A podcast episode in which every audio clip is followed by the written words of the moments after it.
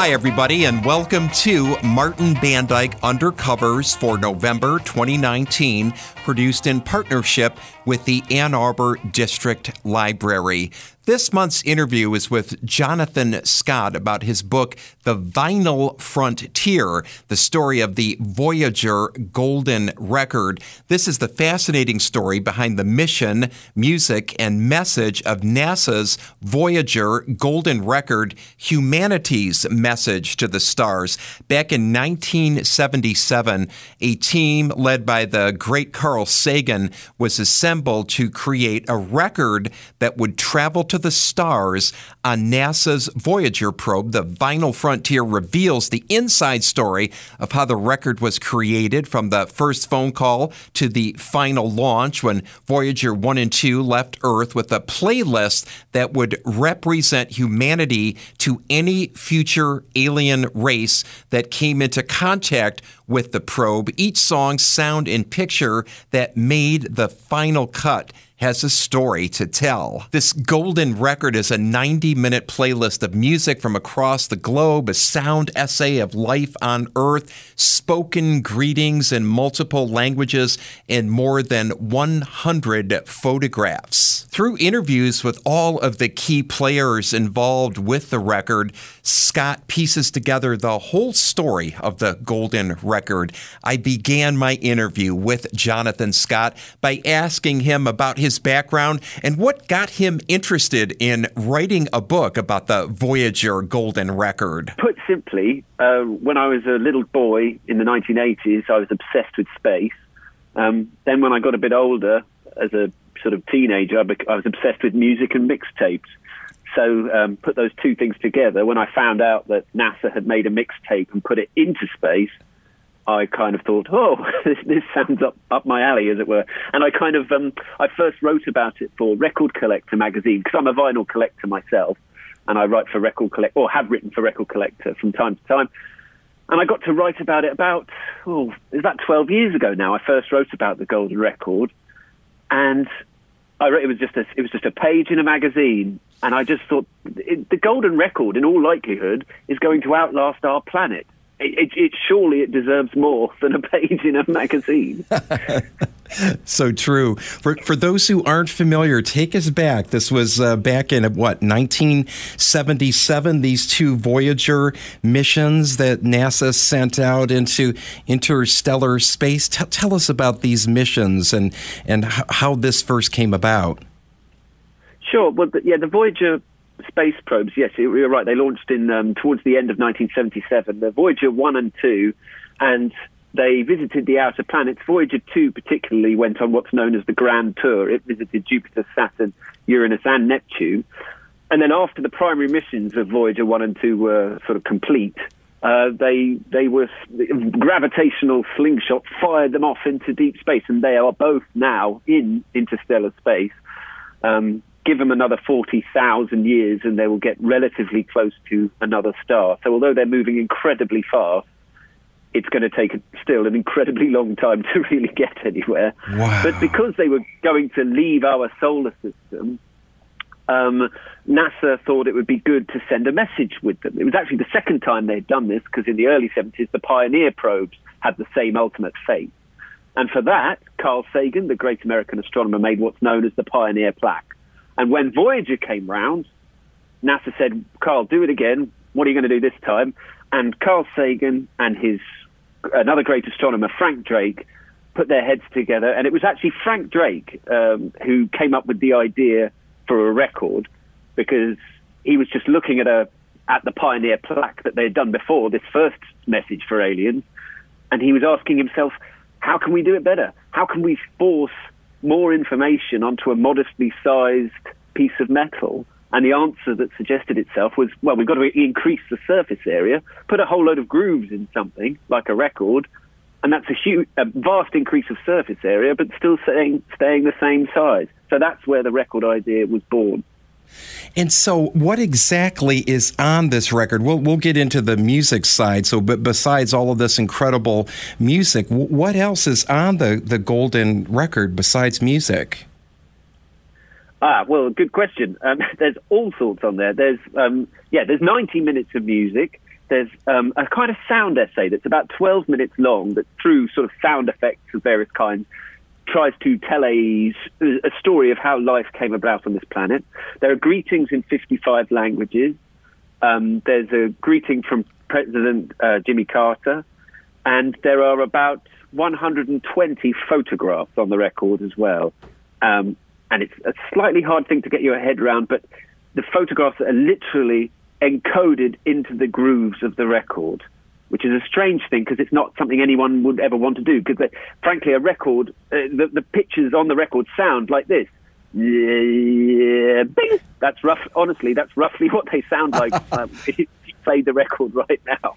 But that's how they encoded the photographs onto the record, and the photographs were chosen again, just like the music, just like the sound essay.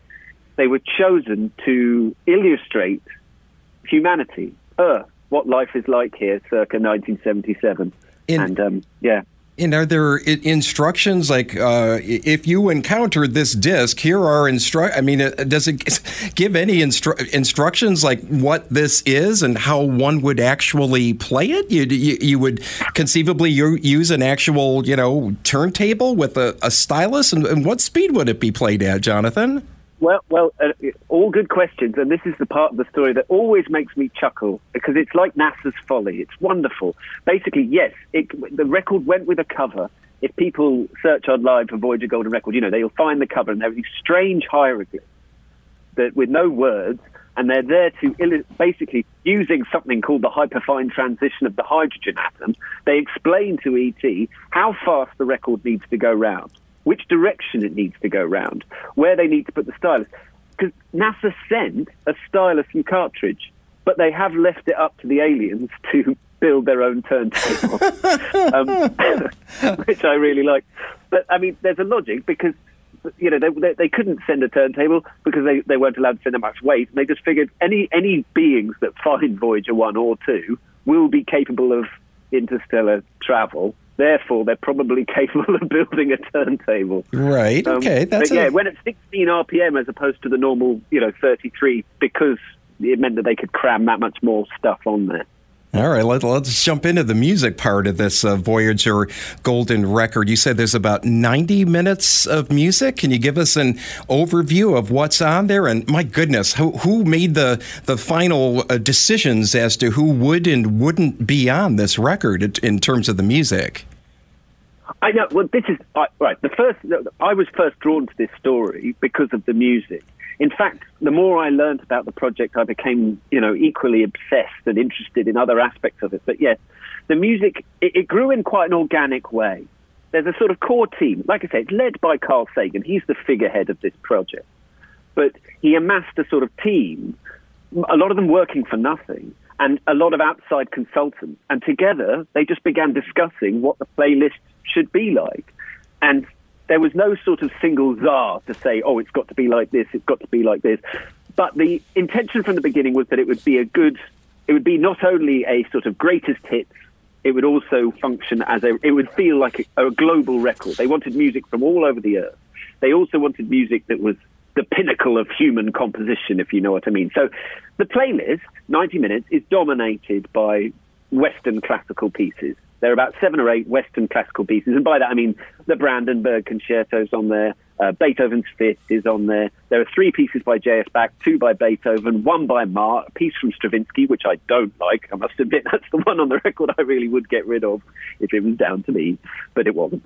Um, and, and then there's a whole load of music from all over the, the world, and for the global music, they uh, the the core uh, record committee, as they're known, um, took took outside expertise. You know, from ethnomusicologists such as the famous um, Alan Lomax, for example. He was the most uh, famous of the outside consultants, and and then the other sort of important category, as it were, was they wanted one popular song. You know, a, a, a floor filler. They wanted a hit on there.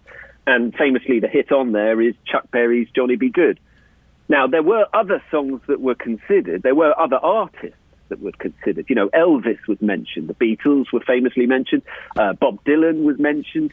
But in the end, um, it was actually Ann Druyan, who, um, one of the record committee, she it was her that first suggested Chuck Berry's Johnny B. Goode, and then from that moment on campaigned tirelessly for its inclusion. But Alan Lomax, for example, was dead against it.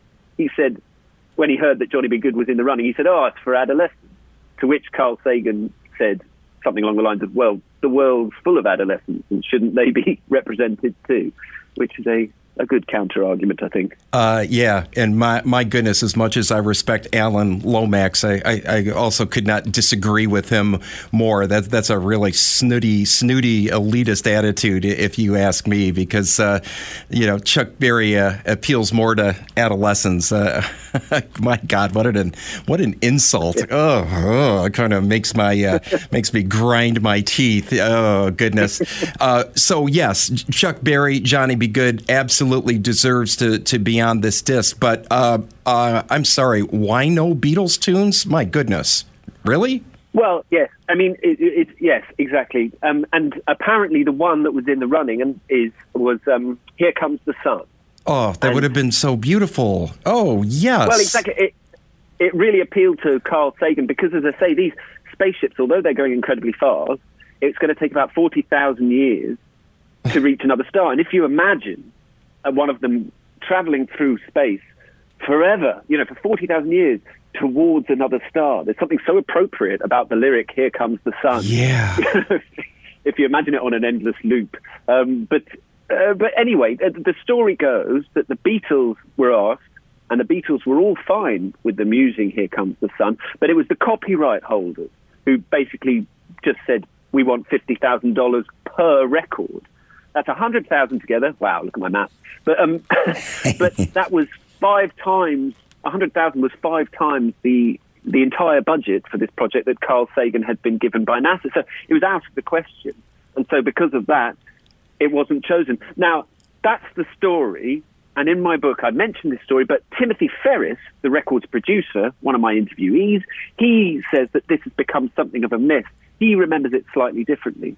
He remembers it being more that, yes, hit, um, the Beatles were in the running, but in fact, the moment Chuck Berry had been singled out for immortality, so to speak, everyone else, you know, it, it, was a done deal. That was the job done. You know, there was no chance of Beatles, Elvis, Rolling Stones, anyone you like, because Chuck Berry, you know, was in the box seat. Sure, that makes sense. No, I get that. I absolutely get that. One of the uh, other uh, tracks on here of particular interest uh, to me as well, Jonathan, is is this. Uh, oh goodness, this astounding track by Blind Willie Johnson. Dark was the night, cold was the ground. That is a powerful, powerful piece of music. How, how did that get chosen? Again, was this Carl Sagan's idea for that track in particular? No, that's another one where um, I have. I've, I didn't quite get to the bottom of whether it, basically Timothy Ferris remembers it being his suggestion, but I've also heard it said that it was Alan Lomax's suggestion as well.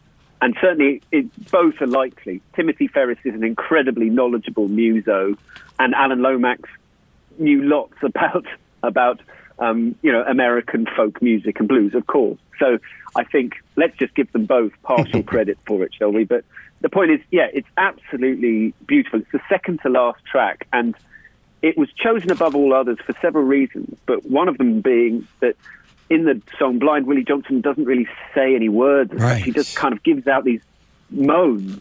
Um, so it just meant that there's nothing for you know an alien to interpret. Plus, as well, just the title, the fact that it's called "Dark Was the Night," seemed like such an appropriate song title for two records going into deep space. Um, but yeah, that, that, it. I, I personally, I really love the the way the record goes out. It goes out on a high. The last four or five tracks are, are fantastic. They they're all quite melancholy and romantic and blue, but but they're, but they're all beautiful, I think. Yeah, what what are those? But but besides the Blind Willie Johnson track, what what are, what are the final tunes on there as well? The last couple. Well, the, the, the, fifth from last is a wedding song sung by an unknown young girl in Peru in 1964. It's very short, but you can just really clear clearly hear her voice.